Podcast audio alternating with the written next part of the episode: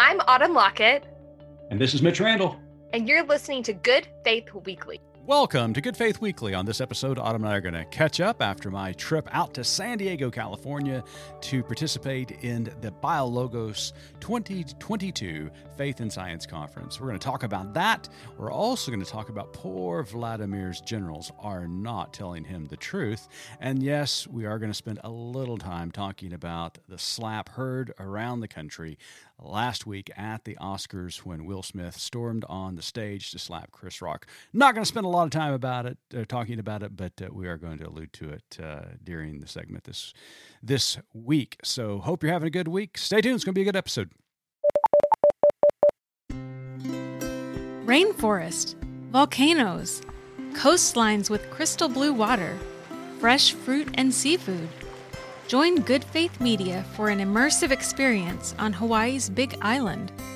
Discover brilliant night skies with our friend, astrophysicist Paul Wallace.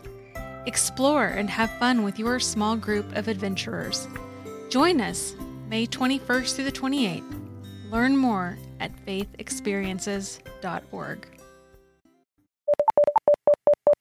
Autumn, welcome me back from California. Yes, welcome back. The wind, I'm sure, just blew your little airplane straight into the Oklahoma City airport because we are in quite the gust storm these days. Yeah, I mean, it seems like a wind tunnel out there the whole week since I got back. It's been really, really crazy. It was really warm when we landed in Oklahoma City. The next day, a cold front came in, bringing storms associated with it, and now it's freezing again in the 40s with the wind gusting out of the north. But hopefully spring's going to spring here a little bit, and we'll get some warmer temperatures and calmer winds. But it's good to be back. I had a great time out in California, Autumn. Yeah, and you were... We alluded to a little bit last week, but really wanted to dig in now that you've had some time to process your notes and to look back over everything that you learned when you were there, that faith and science are not enemies. They're not enemies. In fact, I write about it this week in my column posted Thursday at goodfaithmedia.org. And one of the things that was fascinating about the BioLogos conference in itself was that it was primarily scientists, and the conversation usually began this way. Well, I was a scientist and an atheist, but I came to the conclusion that science can't answer all of life's questions. Therefore, I needed to know why I mattered. And so I began to explore, ran into this character by the name of J.R. Tolkien or the Shadowlands guy. C.S. Lewis. C.S. Lewis, thank you. I don't know why. I'm going to need your Christian card, actually, for that one. I'm sorry. Yeah, I deserve to give that away on that one. Or Lewis. And both Lewis and Tolkien were really instrumental in bringing a lot of these scientists into faith and making it rational for them. And it was just a fascinating conversation. Almost all the scientists who told their personal stories, one of those two scholars were involved in their gravitation to faith. And so it was fascinating to hear those personal stories.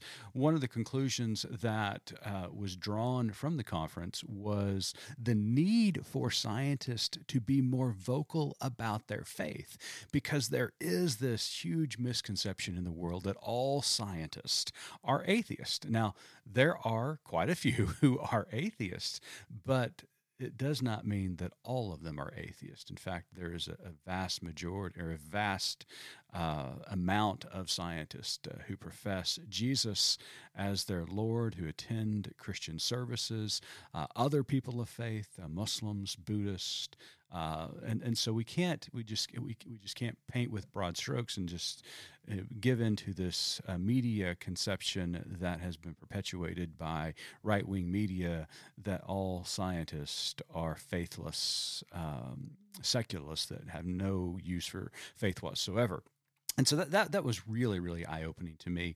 Of course, the founder, Dr. Francis Collins, the author of The Language of God, New York Times bestseller book, instrumental in the discovery of the genome, the codes of the Genome Project, Human Genome Project, and then probably more famous for being Dr. Anthony Fauci's boss at NIH.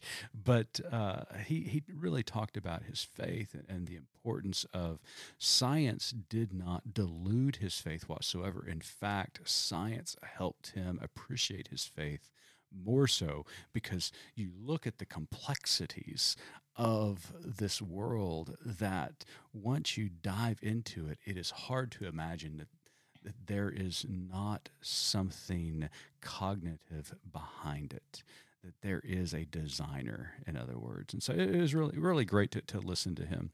But there was a lot of great speeches. Yeah. As I was reading your article, there was a section that they talked about how that science can't explain why we matter, but that faith sometimes can't explain how things happen, something to that effect. And that was really powerful. Yeah. I mean, noted theologian, Oxford-trained, Oxford professor, Alistair McGrath, who, with his accent alone, you just... And a name like Alistair, you got to believe him, right? There's credibility just baked in. That's right. So he was speaking, and he said, growing up, he wanted to be a scientist. In fact, he was training to be a scientist, and he came to the conclusion later on in life that as much as he loved science, as much as he appreciated and valued this discipline, he began to recognize science could only take humanity so far in answering the questions of the universe. And so he made this kind of gaffe of that science can tell me how far the stars are away from the world, but it can't tell me why I matter. Mm-hmm. And he said, faith can't tell me how far the stars are away from the earth, but it can tell me why I matter. And I thought that was a wonderful way of looking at those two. And if I had an Old Testament professor a long time ago tell me, science and faith are not bitter enemies. In fact, they complement each other very well as long as they answer the questions that they are created to answer. And the Old Testament professor put it this way, that science answers the how and faith answers the who.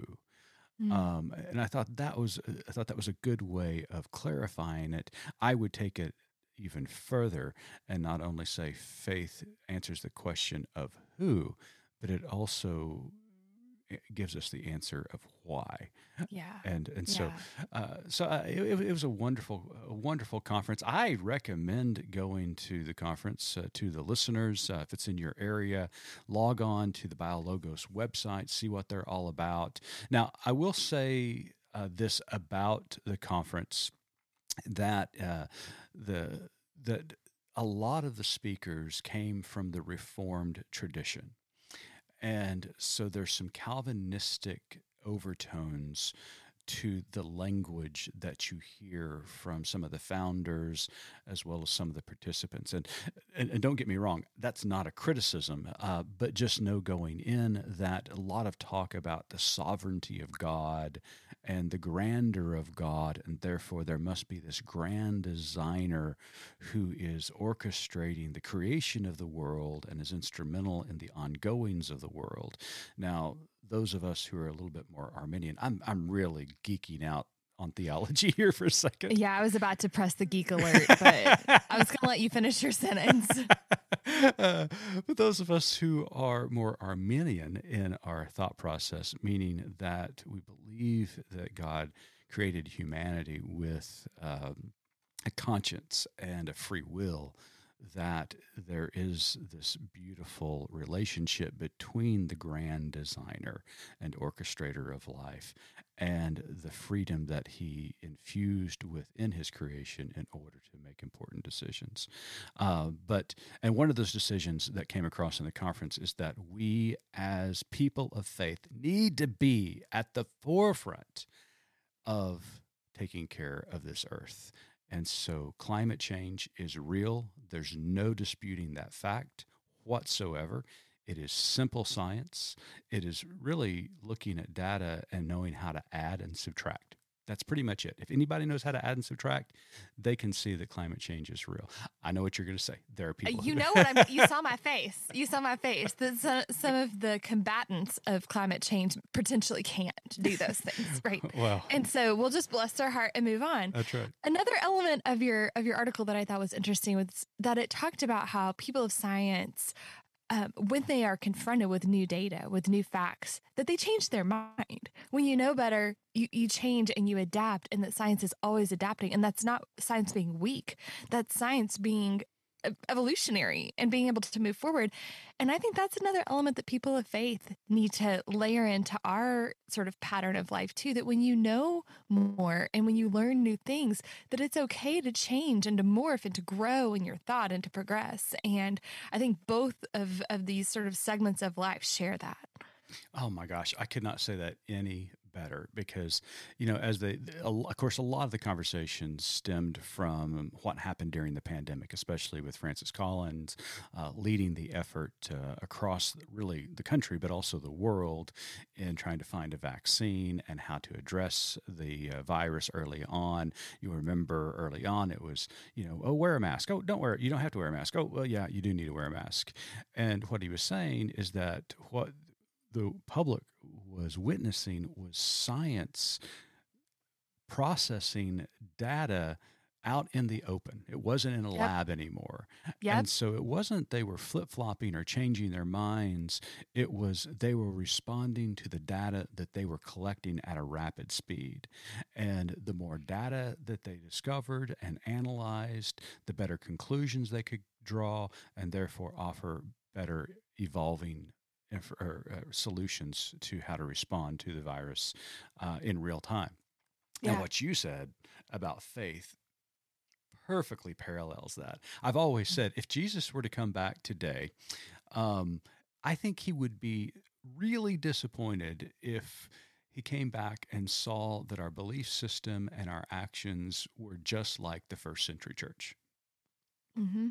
Because surely over 2,000 years, we would have discovered more about God, and we have, you know, asked deeper questions and discovered deeper answers and done more amazing things with our faith, because that's what we're challenged to do. Jesus did that all the time when he said, you have heard it said, but I say to you.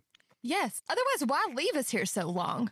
You know what I mean? Like, what's the point of leaving us here if we're not supposed to learn more and grow more and ask more and move? And I just think it's lazy, and science and faith and really whatever element you are in, to just sit down on your lazy haunches and say, this is what I know, leave me alone. Yeah. That's just lazy. And we don't live in a time when it's okay to be lazy. I agree wholeheartedly. Well, speaking of getting good information and making decisions based upon accurate data, poor Vladimir Putin is not getting the truth told to him, Autumn, by his top generals. It was revealed this week by intelligence services here in the United States that, in fact, some of his top generals have been lying to him about the state of the war. And I found it, and I hate to use this word, amusing, because we're still under this horrible war where people are dying. Mm-hmm. But it is also somewhat terrifying to think that he's making decisions based upon false information. Mm-hmm. Because, you know, as far as he was concerned, what he was hearing was, you know, things are going according to plan. But all across Western Europe and the United States, he's waking up to this morning discovering that what he's been told is not true, and that the war is actually going really bad for the Russians. So good news for the rest of us, right? And I'm going to zoom in, because this is where I can apply things where it makes sense. But as a parent, mm-hmm. you know, we want our kids to have open lines of communication with us. And if the first time they come to us with something that's a little squirmy, we fly off the handle and we're scary and we're not approachable, they're not going to come to us with the truth from now on. And this is why when you have a country led by someone who doesn't have anyone who says, hey, let me check in with you about this. When there's not a balance of powers, when there's not a two-party system, when there's not voting and democracy and all of these things, you have just unchecked power and it corrupts, like famously so. Yeah. I mean, we're seeing the direct results and consequences of what an authoritarian regime brings and a dictatorship. They want all the benefits of a dictatorship and authoritarianism. They want people to fear them. They want power. They want wealth. They want control. But when you act— And a legacy, right? A legacy. That's this whole land grab situation he's doing. Absolutely. But when you implement these ideals into your governing or ruling practice, then there's also consequences to that. And that is, if you kill your political enemies, your friends are not going to tell you the truth. They're going to tell you what you want to hear because Yep. they don't want to die, because they have Right. seen you kill other people. Right. So it's been a fascinating couple of months. Again, I don't want to make light of this at all, because it's just a horrible situation. We continue to pray for the Ukrainians, for President Zelensky, for their troops, for all the refugees that are fleeing the country, for all of those people who are dying in this war. Our heart grieves for them. But it has been interesting to see how really weak Russia is and how disconjointed they are from, having to pull these things off, because, this should have been a pretty easy victory for them as they invaded Ukraine. I think everybody anticipated that, and the big surprise Right. is to see how disjointed they really are. Yeah, they are. And I know he's really problematic, not quite as problematic as Putin, but I feel like Putin needs to have like a Dr. Phil moment where Dr. Phil's like, how's that working for you? Like, have we thought about sending Dr. Phil over there? Oh, well, I've thought about it several times, sending Dr. Phil somewhere. No take backs. Yeah, man, Dr. Oz, they can have them both. It's a twofer. We got a deal for you, Russia. We can maybe layer in a couple other people, too.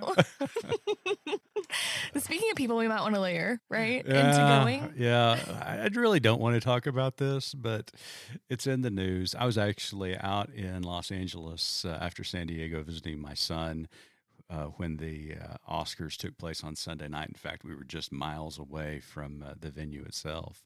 Could you hear the slap? Could you hear it? Yeah, it echoed all the way over into Glendale, California. Yeah.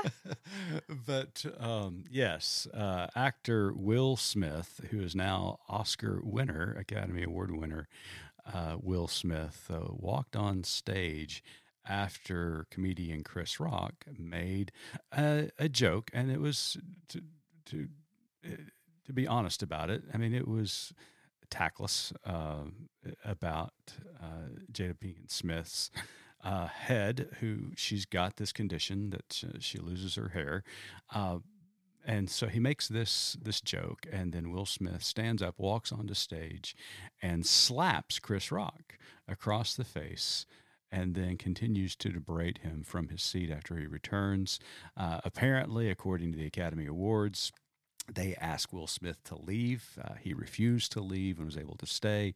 He later won Best Actor for his portrayal of Venus and Serena Williams' father, Richard Williams. And when he received the award, he got a standing ovation by the room, and it's taken over a lot of media outlets. People keep talking about it. We're talking about it, but I don't know how to put this. I mean, I tweeted out really quickly after that happened to stay focused, America, because there are bigger things in the world than this. And I really, truly believe that. I mean, war in Ukraine, war in Myanmar, people are suffering across this country financially. Mental health is still a huge problem in this country after coming through the pandemic. So lots of other more important topics to discuss in the world than this. But what was your reaction to it? So my counterpoint to that, I understand what you're saying. My counterpoint is that statistically, when we are in crisis, as a people, as a community, as individuals, we really lean on entertainment as an escape. And I think that has been especially true in the past couple of years. You know, things like horror films really skyrocketed after 9/11 because we wanted to be scared in a way that we could control, in a way that would be tied up with a bow at the end of it. And I think that, I mean, you have a kid in the entertainment industry. There's a lot of folks who are really relying on that sort of population of folks to distract us from what's going on. And it's important to, yes, we have to watch the news, we have to stay informed, we have to do what we can, but we also sometimes need to like take a break and just watch Bob's Burgers, you know, and I think that's maybe what the Oscars was. And people were watching it to see the pretty dresses, to hear the speeches, to see, you know, me as a parent, I have this like long list of movies that someday I'm going to have time to watch these Oscar winners. And so looking at who's nominated and who wins, and then just to see this just violence. We're sort of over violence. We're sick of it. And I think it was a shock to people who were looking to this as a place to escape. Yeah. And then it ended up being just another negative place for us. Yeah. You know, and I agree with you wholeheartedly. I mean, entertainment certainly is our best escapism that we have. Professional sports would be that for some. And it's a shame that that got marred, that situation marred overall. Some really cool things happened, such as Lady Gaga bringing out Liza Minnelli, which was just a beautiful, beautiful moment. Precious. And then the cast of CODA winning Academy Awards. I mean, there were some great moments that, you know, it started to feel a little bit normal. I mean, coming out of the pandemic, and then this, nobody was masked, right? Yeah, and then this happens, and so, but yeah, you know, as a father of a comedian who's trying to break through, I mean, it is a little alarming that people, you know, could possibly rush the stage now if they don't like one of his jokes and hit him. Just throw tomatoes like they used to at Fozzie Bear. Come on. It was good enough for the Muppets. Well, you know, I mean, comedians are used to getting heckled. I mean, that just happens. I mean, that's the give and take between the audience and the performer. That's part of it. You know, there's certainly a line that entertainers don't attempt to cross, and they hope that the audience respects that line as well. Sometimes comedians step over that line, and the industry tries to correct them when they do. And usually that, you know, means you're going to lose work, you're going to lose contracts, things like that. But yeah, it was just strange. Now, the one thing I do have to say about the whole event itself was, I don't know Chris Rock. I don't know Will Smith. I have no judgment on them as individuals. I do have some thoughts on this one act, but I have to say, Chris Rock can take a punch because that dude got slapped on national television and went right back to delivering that award with like not skipping a beat. So I was just, I would have been crushed. I would have been like, you know, crying and whimpering and, you know, calling out Will Smith for slapping me and walking off stage and stuff like that. But man, he kept his cool and he kept delivering the award. So it was an interesting blip on the calendar for us. I know that many of you may have hot opinions about that as well. And if you do, please send all of those to Autumn Lockett. She would love to talk to you about it. And here's going to be my response. Like, I'll go ahead and say it now. I'll type it out, save it as a template if you have problems to tell me about. I also think there's something to do with the fact that we've all been through a lot collectively as a world for the past 2 years, and nerves are frayed and emotions are close to the skin. And, we all are lacking a little bit of self-control that may have been there, and therapy is important. Finding safe places to talk through how you're feeling without using your hands is important. And I just would encourage all of you to consider therapy because I think it's good for everyone. I would say add a big amen to that. So thanks for the reminder, Autumn. Well, you and I get to sit down with a very interesting scholar this week, Sam Perry, who is a professor. A neighbor. He's a professor at the University of Oklahoma. I was in Washington, D.C. a few weeks ago preaching at Riverside Baptist Church there in the District of Columbia, and opened up the Washington Post and read a report by a committee that talked about the rise of radicalism nationalism within white Christian nationalism. And lo and behold, Sam was part of that report. And so we brought him on the pod this week to talk about that report, talk about some of the trends that he is seeing within white Christian nationalism and why we as a people of good faith need to combat that rising tide. And so it's a great conversation. He's got a new book out that he's going to tell you about. So we want to encourage you to stay tuned, and Sam Perry will be up next. Marvel at Pacific Coast wells, wonder in rainforests, explore wild coastlands and towering cliffs. Join Good Faith Media for a unique and immersive experience in the Pacific Northwest and Olympic National Park. Enjoy engaging conversation with your small group of adventurers led by our team, which includes a journalist, historian, and theologian. Join us July the 23rd through 30th. Learn more at faithexperiences.org. Welcome back to Good Faith Weekly. On this episode, we've got a very special guest all the way from across town here in Norman, Oklahoma. An award-winning scholar and teacher at the University of Oklahoma, Dr. Samuel Perry is among the nation's leading experts on conservative Christianity and American politics, race, sexuality, and families. Along with numerous articles published in leading academic journals, Dr. Perry has also authored or co-authored 4 books, including Growing God's Family, Addicted to Lust, Taking America Back for God, and his forthcoming book, The Flag and the Cross, which is due out April 1st of this year, about how the scientific study of religion benefits all of society, and another book about how culture, wars, and consumer markets shape English Bibles. Dr. Perry, welcome to Good Faith Weekly. Hey, thanks so much for having me. All right. So, Dr. Perry, I have to admit, I was in Washington, D.C. a couple of weeks ago, and I was preparing to deliver a sermon at Riverside Baptist Church down in the Wharf District. And I opened up the Post, and I was reading this article, and lo and behold, University of Oklahoma jumps out at me. And I thought, oh, my goodness, there's a, you know, a fellow Sooner here. So you participated in a report a few weeks ago in D.C. hosted by the Congregational Free Thought Caucus. The briefing was entitled, God is on Our Side, White Christian Nationalism and the Capitol Insurrection. The report revealed a deep concern that is becoming more radical and targeting voters. So just briefly, can you kind of explain your involvement in the report and, you know, how that report came to be? Sure. So my co-author and I, Andrew Whitehead, after writing our book, Taking America Back for God, we've been collecting several years of data along with several other colleagues, and we've been writing about this topic. And so I think our contribution to that report was to try to understand the prevalence of Christian nationalism as an ideology in the American population. Our contribution hasn't been so much to, say, diagnose the events of January 6th, the symbolism. Of course, all of us saw all those things going on, and we were shocked as anybody.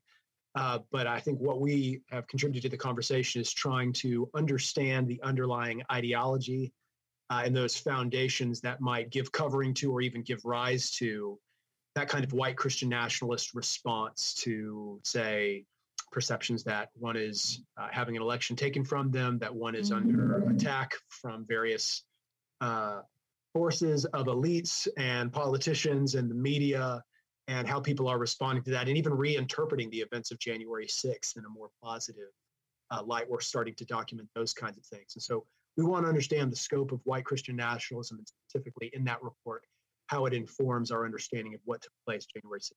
So before we get into some of the findings of the report, Dr. Perry, you know, one of the things that I just really found a relief in is that there are those of us who have been, you know, working within the church, working within faith communities, that has seen this continued rise of Christian nationalism across the country. And we've been seeing it for decades.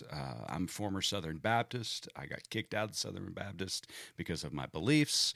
And we have been combating this fusion of church-state in ideology and now practice. And so when we saw the events unfold on January 6th of 2021, we were just all appalled, but also it was like, yeah, we saw this coming, and we were shocked by it, but some of us were not so much as shocked because of the rhetoric that we have heard for decades, this is the culmination of this intensifying of rhetoric that we've seen in the country. So what brought, I mean, why this focus? Is it now? Was it just the insurrection, or have we been seeing other outliers emerge that has now brought scholars and politicians together and thinkers together to say, okay, what's going on here?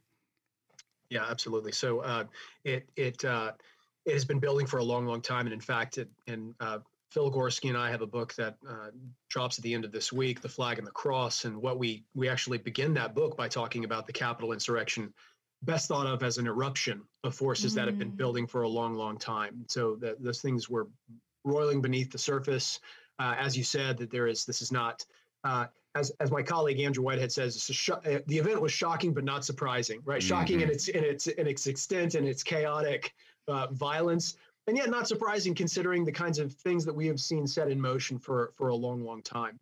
And there's a variety of things going on there. I mean, I think you have religious and racial and political realignments going on over the last few decades in the United States where, let's give you some examples, the Republican Party, and I'm not trying to be partisan here, I'm just kind of documenting what is taking place statistically. The Republican Party has moved toward ideological purity faster than the Democratic Party has. The Democratic Party is still very much a coalition of, you can get conservative Black Protestants and liberal mainliner Christians and a lot of secular Americans all moving around within this group. It's very racially diverse, and politicians have to speak to that kind of diversity. The Republican Party, by contrast, has moved toward conservative and extremely conservative at a lot faster pace. They are becoming disproportionately white and disproportionately white Christian or white evangelical. So that being said, what you have is a more unified group of people that Republican leaders can speak to, mobilize, and activate with this kind of consistent rhetoric of we are being persecuted, we are being targeted, our America is being taken away from us. Christian nationalism is a part of that story. It's a part of that narrative. And just to jump off of that, Christian nationalism is also within context understood globally as a part of this broader movement that we are seeing of what I would call ethno-traditionalism. That is like, hey, we need to go back as a culture to this kind of ethno-culture, this way of life where people like us were in charge, where we had all the cultural and political power. So Christian nationalism, white Christian nationalism in the United States is a brand of this kind of populist ethno-traditionalism that we're seeing take place in Hungary and Russia and Brazil and other places around India, and not even the Christian kind, right? Like it's just the Hindutva movement. You've got that kind of populist, authoritarian ethno-traditionalism taking place. So in the United States, in our particular context, you've got a group of people who are increasingly feeling targeted, like that the country that belongs to them rightfully. And if you are a white Christian conservative American, that is the narrative that you've been told, that the country was founded by people like you, for people like you, and that activist judges and the libs and Obama especially have been trying to take it from you. And so mix that with a whole lot of misinformation and a lot of conspiratorial thinking already. And after the election, I mean, you've got an eruption of those kinds of forces that say, "Hey, we're not going to take it anymore." In fact, when you look at the prayer, I was just writing about this today. In fact, when you look at the prayer of that QAnon shaman on the Senate chamber, it is remarkably consistent. The words that he uses remarkably consistent with the kind of rhetoric that we are seeing. He thanks his Heavenly Father for filling that chamber with patriots that love God and that love Christ, and for allowing those rioters to send a message to the communists and the tyrants and the globalists that this is our nation, not theirs, that America will be reborn as what it was supposed to be, right? Like you have this kind of narrative of something being these people are trying to steal it from us. We have taken it back with your power. I think even though the Capitol insurrection is obviously an extreme example, I think the underlying ideology in white Christian nationalism is something that has been building, stoked by far-right politicians and in churches and in these forces that I think are feeding into this kind of misinformation, conspiracy, but also that narrative of the country belongs to us, not you. Mm-hmm. So in a Washington Post report about the briefing, your research shows a powerful correlation between people who subscribe to Christian nationalist beliefs and anti-democratic beliefs. You touched on that a little bit earlier. What is in your research that indicates this conclusion? Right. So in our surveys, and we have just been really blessed to, within the last 2 or 3 years, collect data, data set after data set. We've got this, you know, we've gotten these resources to be able to collect what's called panel data. More on that in a little bit, but basically what that means is like we follow the same group of Americans over a period of 2 years, starting pre-COVID and post-COVID. So we go from like August 2019 to August 2021, and we've been following these Americans and asking them similar questions, sometimes different questions. And so what we found right before the election, so but this is before there was any talk of stolen election, October 2020, we give a survey to these Americans, and we ask them to how much they agree with statements like, we make it too easy to vote already in this country, and you know the various kinds of things that they would support. And we found that Christian nationalism, especially among white Americans, is strongly associated. It's one of the most powerful predictors that you believe we already make it too easy to vote, even before the election, that you would support hypothetical laws that would require civics tests in order to vote. That's like Jim Crow kind of requirement. Yeah, it is. Some kind of barrier. Or that you would disenfranchise certain felons for life. That you think voter fraud is rampant. Again, even before the election. That you think voter fraud in the election is already rampant. Just the opposite. That you don't think voter suppression is a problem at all, right? Like that hasn't been going on at all. That you would, that you don't necessarily envision a society being improved by everybody participating in democracy. That one that happened just recently. This is one that we collected even after the book that Phil and I wrote together. We collected this in August 2021, and I'm writing about this right now. We asked Americans whether you think voting is a right or a privilege. Right? It's just a simple question: is voting a right or is it a privilege? And thankfully, the majority of Americans are very much of the opinion that voting is a right. But the more white Americans subscribe to Christian nationalism, it basically is a linear trend. The more you affirm Christian nationalist beliefs, the more you're likely to say that it is a privilege, not a right. Why is that important? Well, because it's a privilege, then it is something that we can take away from you. That is something that you can lose. If it's a right, it is something that shall not be infringed, and you can't make it more difficult for people to access a right. But if it's a privilege, then hey, it's got to be something you earn, and it's got to be something that we can take away if we want. And so this is what I mean by white Christian nationalism is anti-democratic in that it is of the opinion, or it tends to be of the opinion, that only the worthy, only people like us should be allowed to participate in political representation in the kind of country that we want to build. And that is antithetical, of course, to our founding principles and what I think we would all like to say America is about. Yeah. There was some outstanding reporting that took place in the report itself. As I read through it, there were some things there that were both extremely insightful and, quite frankly, terribly terrifying at the same time. And so there's some conclusions I want you to expand upon. One of these is the point that white Christian nationalism and Christianity are not one and the same.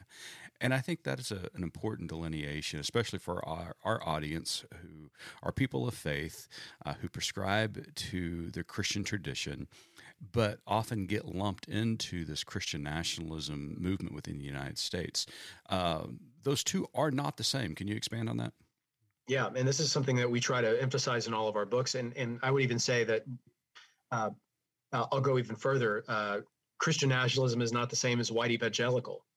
Right. So I think people often assume that, and matter of fact, I had to correct a podcast host the other day who I was saying white Christian nationalism, and he kept saying white evangelical nationalism or something like that. You know, right. And it's like, this is not what I'm talking about. I'm not just talking about like white evangelicals, even though, you know, your listeners can't see this, but the Venn diagram of Christian nationalism and white evangelical is not a circle, right? Like they are. It's close though, right? They're close. They are certainly close, but there are white evangelicals and certainly lots of Christians who are terrified by what they see in Christian nationalism. They reject it completely, and they say that is inconsistent. In fact, Southern Baptists, I mean, even though Southern Baptists, if we want to use them as an example, and I can show you this data statistically, like Southern Baptists have been moving far right quickly. They are, statistically speaking, they are increasing in their adherence to Christian nationalist ideology. Yet historically, in their own founding document, or not founding documents, but in their own legacy, religious freedom, religious liberty, autonomy in that respect was always something that they prided themselves on. As look at him preaching to the choir. I know. I mean, you can't listen to George Truett's sermon on the steps of the Capitol and not understand the legacy of Southern Baptist. Yeah. Their adherence towards separation of church and state, and even more recently, in fact, I think Russell Moore was actually at the report the other day, or at least commented on the report. You know, he was a staunch supporter of separation of church and state. Got him in trouble. You know, he lost his job at the Southern Baptist Convention. But there are people within the Southern Baptist Convention that believe exactly what you're saying. So you're exactly right. Right. And so we want to be very clear that we are not talking about all Christians when we're talking about Christian nationalism. When we're talking about white Christian nationalism specifically, we're talking what I would describe as more of an ethnocultural and political orientation. That is more like, I said this on Twitter the other day, like it is increasingly, statistically even, and descriptively, I think this is more accurate, to talk about a rather than a Christian right, to talk about a pro-Christian right? Like it is where identifying as a Christian, even identifying as a Christian doesn't matter as much as whether or not you are for a particular kind of ethnocultural hegemony or an ethnocultural supremacy of white conservative Christian politics, cultural values, and that kind of, and you want to see that institutionalized in American culture and politics in a way that you feel like, even if you're not a Christian, it just means good people like us are in charge and not the other guys, not the bad guys. Right. So Christian nationalism is not the same as being a Christian, not the same as being a white evangelical or a Southern Baptist.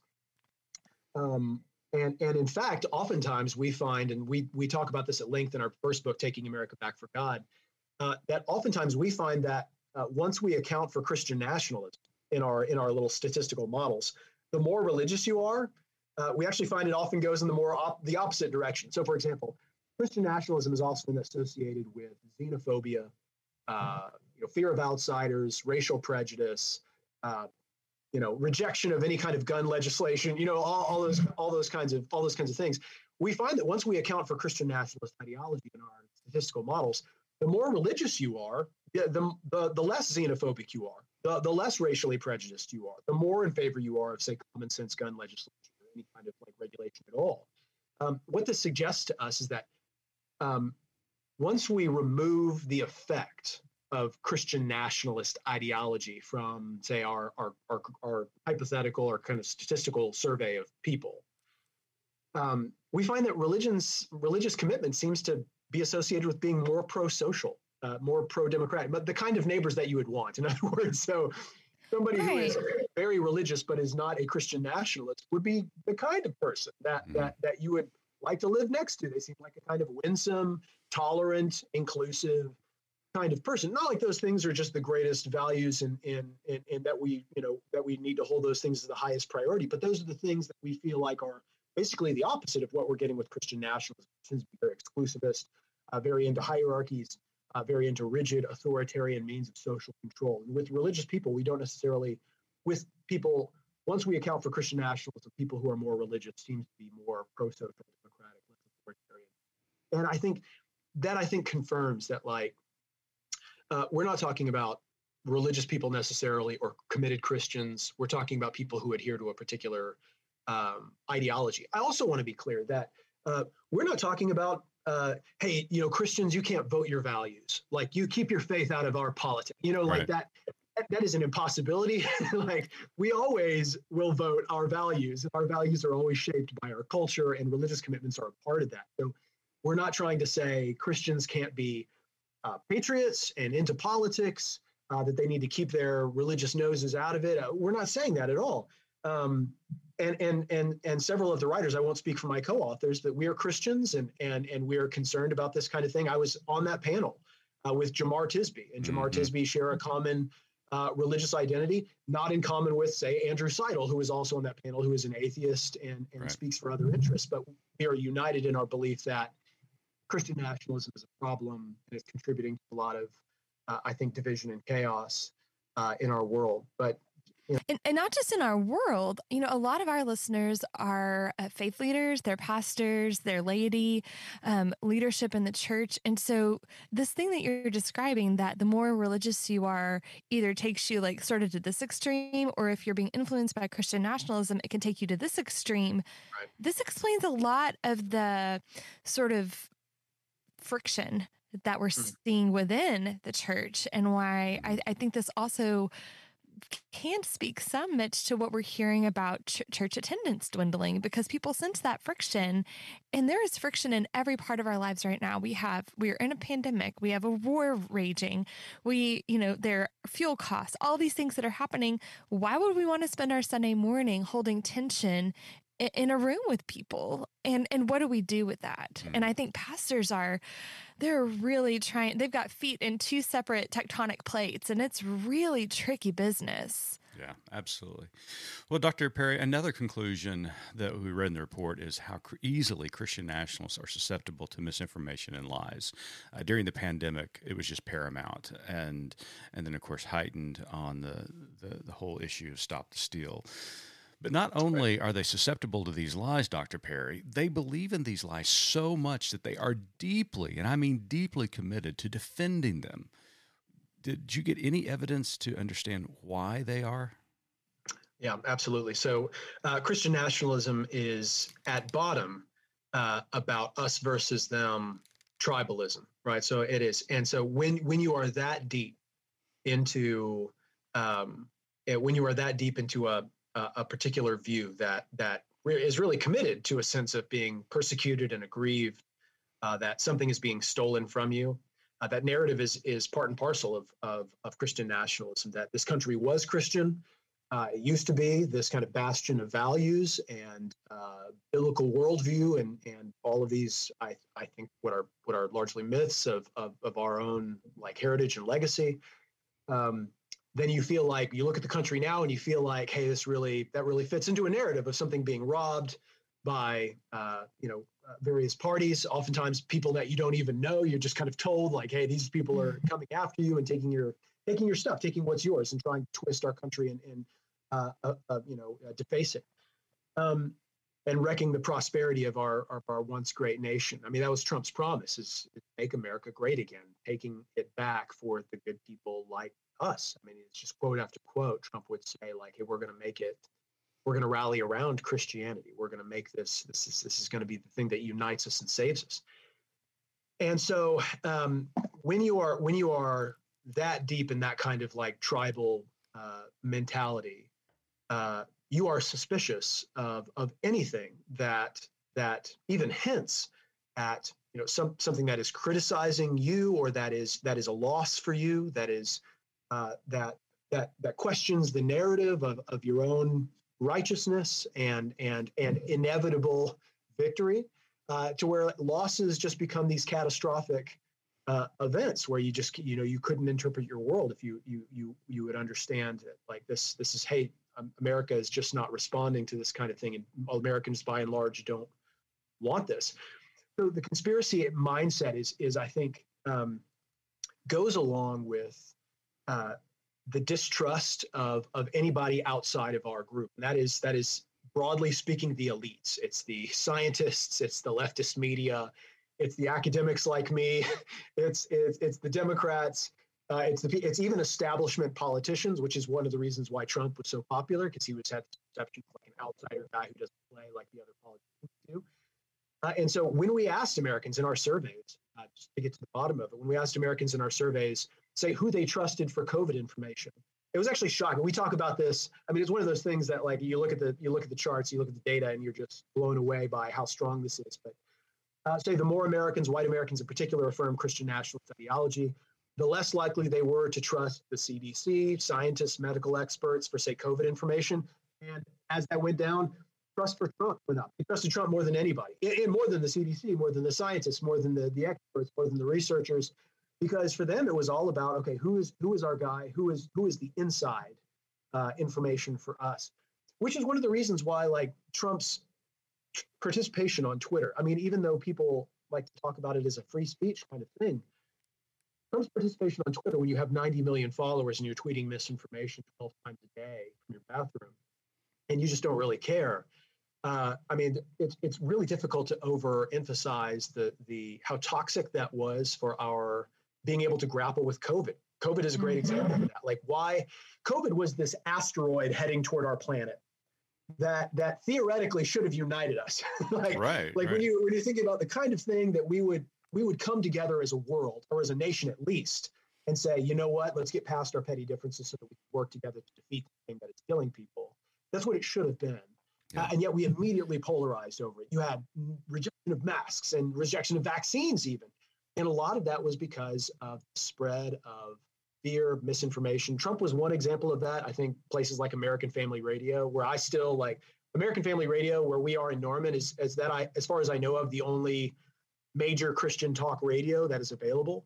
And if you listen to AFR, I mean, it's vaccine suspicion every day, right? Like and so that kind of tribal mentality gives rise to a distrust of any kind of experts, and you only trust people like us, people who are on our side. And that meant for the last 5 years, Trump. And that is a fascinating revelation, because over the weekend I was out in San Diego, California at the BioLogos conference. The founder is Francis Collins, former NIH director, better known as Dr. Fauci's boss for the last several years. And Dr. Collins spoke about his incredible surprise. He is a professing Christian, wrote the book Language of God, which is remarkable. But he talked about his complete surprise at the rejection of the vaccine by a large portion of Christianity. And it all led back to this susceptibility of misinformation, believing misinformation and lies. And of course, without saying it, it led back to the President of the United States, Donald J. Trump. And so that's one of the other questions that we have for you, Dr. Perry. Why Trump? Why is Trump the messiah of Christian nationalists? Because you look at this guy, and at every level, he is everything that a person of faith would think. This is not the person we want to lead us. My favorite story about that, Sam, is my parents are both Trump, anti-vax, anti-mask, all of those things. And in like 2016, I asked my dad, I said, "Dad, if I was friends with Trump's daughter, would you let me spend the night at their house? Like, would that be a safe place for me?" And he said, "Oh, absolutely not." And I said, "But you want him to be in the White House. Make it make sense." So how do you square this? Right. So, I think the best example I can think of is Tony Perkins was asked, maybe 2018, he was asked by Politico, "Hey, the Stormy Daniels thing, help us make sense of like why evangelicals could support a president who apparently paid off a porn star that he'd slept with, while his wife was recovering from pregnancy." And Tony Perkins said we were willing to give him a mulligan, and the way he explained it was, we evangelicals were tired of being pushed around by Obama and his leftists. We were glad somebody was willing to step up on bully. And I think that's the best articulation of like what Trump meant to them. He was a guy who promised, like, "You guys are being attacked, Christianity." And I have quote after quote after quote that like I have these all of kind of on a file. "Christianity is under siege. They are treating you badly. What happened? The media, the politicians, they've forgotten you. I will be the person who goes to fight for you." He said this in 2016, "Christianity will have power. If I'm in the White House, we won't need anybody else. We'll say Merry Christmas again." We will, all of these things. Christianity will have power. You're going to have someone representing you very, very well. And so it was that promise of I will be the person who fights to make our country, not just great again, Christian again, for people like us again. And we will marginalize those voices that we feel like have tried to take what is ours: the leftists, the socialists, the globalists, the immigrants, the Muslims, the people who are not like us. And so I really don't. You do have some evangelicals who really, I think, have tried to wrestle with this big dissonance by just lying to themselves, like the James Dobson talking about a baby Christian or something like that. Mm-hmm. I think you have a lot of people who are just at least live in reality enough to acknowledge that, like, hey, Trump is not a Christian. He's horrible. Yeah. It was just a bully of a person. But, you know, but it's surprising because I was in Dallas, First Baptist Dallas, when Trump was giving the Christmas address last December. So this December, of course, I had to drive down to go see First Baptist Dallas and go witness. You didn't have to, but you did. Professionally obligated. There you go. I could not live with myself as a sociologist who studies these things and not do that. And, you know, at the end of his little message, which was, you know, as chaos as always with Trump, at the end of his message, he's walking off stage and he starts the chant, USA, USA. And so, like, all of First Baptist Megachurch Dallas is saying this, and the people behind me changed the chant to say, "We love you, we love you, we love you." And, you know, I'm just kind of, what is going on? Like, right. But it just shows that, like, these people were not just, some of these folks at least, yeah, were not just like, "Hey, he's the guy who fights for us," but they genuinely thought he was like, "No, I like this guy." Yeah, it almost, and we are, you know, dead set in the middle of Lent. Holy Week's coming up pretty soon, and it just reminds me of that, you know, that encounter right before Jesus was crucified, of the decision that the crowd had to make. Give us Barabbas, and they said, "Give us Barabbas," and that's exactly what I see, because I just mesmerized, because there are other politicians out there that are, you know, more akin to their ideology, that believe in their ideology, certainly have more values. I disagree with them wholeheartedly. Ted Cruz, for example, right? You know, I disagree with about everything that comes out of Ted Cruz's mouth. But right. At least, you know, he's married. He's a good family man. You know, right. And I was just mesmerized that they went after this guy. This was their guy. Well, and just some more on that, like, there was this narrative after the 2016 election. I think a lot of evangelical leaders were embarrassed by this, obviously, and we're trying to reconcile. I think the poor witness, it's like it's bad public witness that, like, evangelicals, 80% or 81% of evangelicals voted, and more did so in 2020. And I think they were trying to reconcile this by saying, hey, they, you know, once it became clear that Trump was going to get the nomination, of course, they just voted for the party rather than they voted for the team rather than the coach. You know what I'm saying? Like, they voted for, and they held their noses. Right. And voted for Trump. And that actually is false. Like, we actually have data from January 2016 that showed how Trump stacked up against Cruz, Carson, Bush, Rubio, all of these guys with, like, evangelical bona fides. And Trump was slaying them all, among white evangelicals, among white church-going evangelicals, among people who affirmed a stronger place for religion in the government. Like, Trump was always coming out ahead, even before it was a foregone conclusion that he was going to get the nod as the president. And so it really wasn't just kind of a marriage of necessity. Evangelicals really wanted him. They really wanted that guy. Even when Pence, like during Trump's first impeachment, if Trump would have been kicked out of office, Pence would have been the president. Right, exactly. Legitimate evangelical credentials there. Mm-hmm. But they don't want Pence. They wanted to hang Pence, if you remember. Right. Yeah, and this is what Phil and I said. Well, you know, they didn't want a guy who fights. They want a guy who fights for Christians, not fights like a Christian. You know what I'm saying? Like, yeah. That's the last thing they want is a guy who fights like a Christian. They want a guy who fights for Christians. And they don't care how it happens. Yeah, sure. All right. So I could literally talk about this all day with you, Dr. Perry, because I'm just fascinated by it. Let's meet at the Mont after this, okay? First swirls on me. For those of the audience who are not from Norman, that is our local college hangout spot. So, but the last question that I have before I turn it over to Autumn is, okay, this could be really depressing, and to be quite honest with you, it is really depressing when you look at the data and some of the outcomes of this data. But there are so many good people out there who are faithful to their tradition, who are following Jesus, doing some remarkable things, who do not prescribe to Christian nationalism. Us, for example, one of your co-authors in the report, Amanda Tyler, with the Baptist Joint Committee. I actually chaired the Baptist Joint Committee years ago. Amanda's a colleague of mine. Friend of the pod. She's a friend of the pod. Yeah, in fact, we did the video work for Christians Against Christian Nationalism. We were part of that movement. So what can people of good faith do to combat this rise in radicalism of Christian nationalism? I think, my advice would be to reject I think the kind of partisan rhetoric that is like exacerbating this. I think the demonization of other groups. I mean, it's unchristian for one, but I think that it's beyond. I think the moral obligation we have to live out Christian values and to avoid that kind of thing that would, I think, implicate our own witness and compromise our own witness. I think publicly. I would think that it is also ineffective politically. I think the polarization only benefits the radical.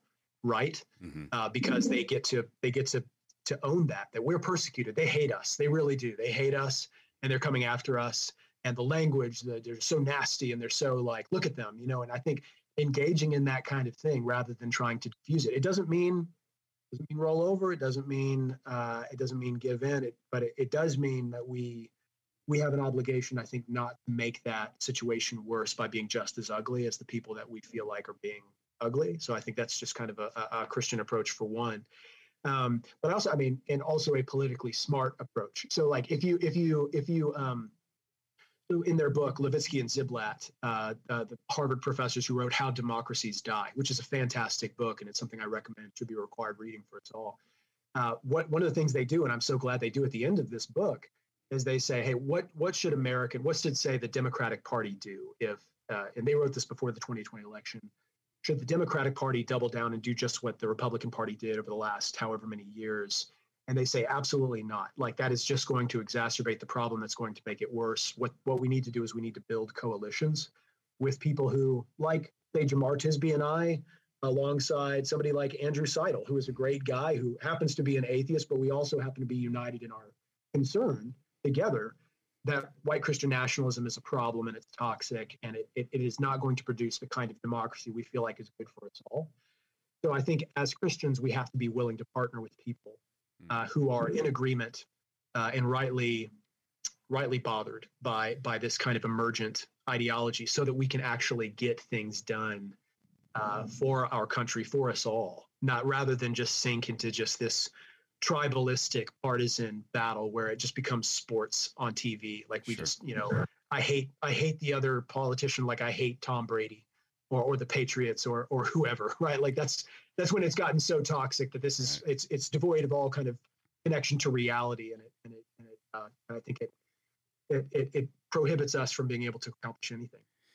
Well, damn it, Autumn. Leave it to the sociologist to teach us the golden rule and bring Jesus into this, that we should treat others as we want to be treated. I know. Well, but, okay, and I am going to ask our last question. But earlier on, you were talking about how the right has done like almost a better job of like lining up behind like one sort of party line because they are a little more, one note, for lack of a better word, and where the left is a bigger tent, it's harder to have a unified rallying cry.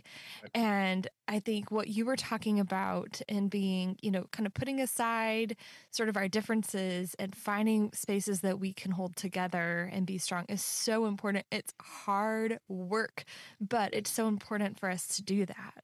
Yeah, absolutely. And it is hard work. It's easier, frankly, to just go for ideological purity.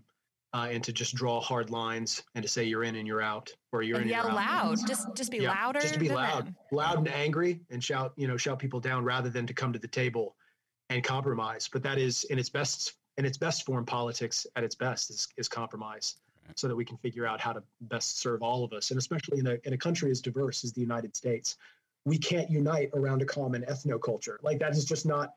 It's not who we were, but it's definitely not who we are, and it's not who we're becoming. And so that ship has sailed. That reality is gone, and it is fantasy to think that we can go back to that. So we have to rally together around common creedal commitments to things that we see in the Declaration of Independence: full legal equality, natural rights of human beings, government by the people, right? Like, and these are things that we can all celebrate and say, like, you know what? That's You know, we are united as Americans in our commitment to liberty and freedom and equality. And what does that look like? Well, we've got to figure that out, and we can hash that out. But those are the commitments. Absolutely. Well, Dr. Perry, thank you so much for joining us at Good Faith Weekly. I could just talk to you about this all day. But before we let you go, Autumn's got one last question that she asked all of our guests. So, Autumn, take it away. Our tagline at Good Faith Media is "There's more to tell."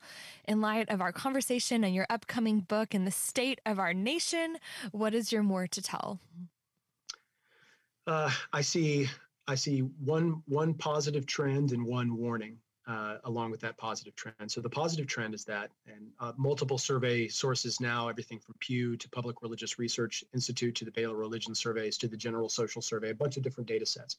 We see that adherence to Christian nationalist, say, ideology or Christian nationalist views is declining as in a percentage of Americans. More Americans are not subscribing to Christian nationalist ideology. And part of that, a large part of that, in fact, is demography. Like older generations are dying off, younger generations are replacing them. Because they won't take the vaccine, right? I mean, right. That's part of the story, I'm sure. Yeah. But it's, you know, there's this kind of, along with, I think, a slowly moving rise in secularization, you do see a slow decline in Christian nationalist ideology. But the warning there is that just because Christian nationalism may be declining among the general population doesn't mean people who really do subscribe to Christian nationalist ideology aren't becoming more radicalized and militant as their group shrinks.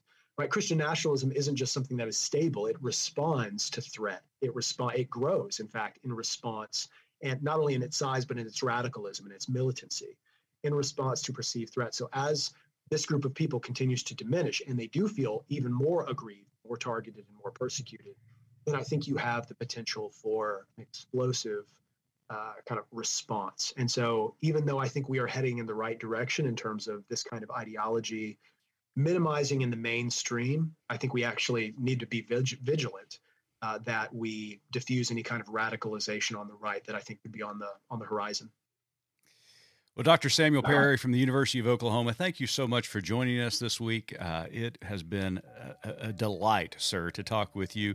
Dr. Perry's forthcoming book, The Flag and the Cross, will be out April 1st this week. So make certain that you purchase it wherever you pick up your reading materials. So, Dr. Perry, thanks for joining us.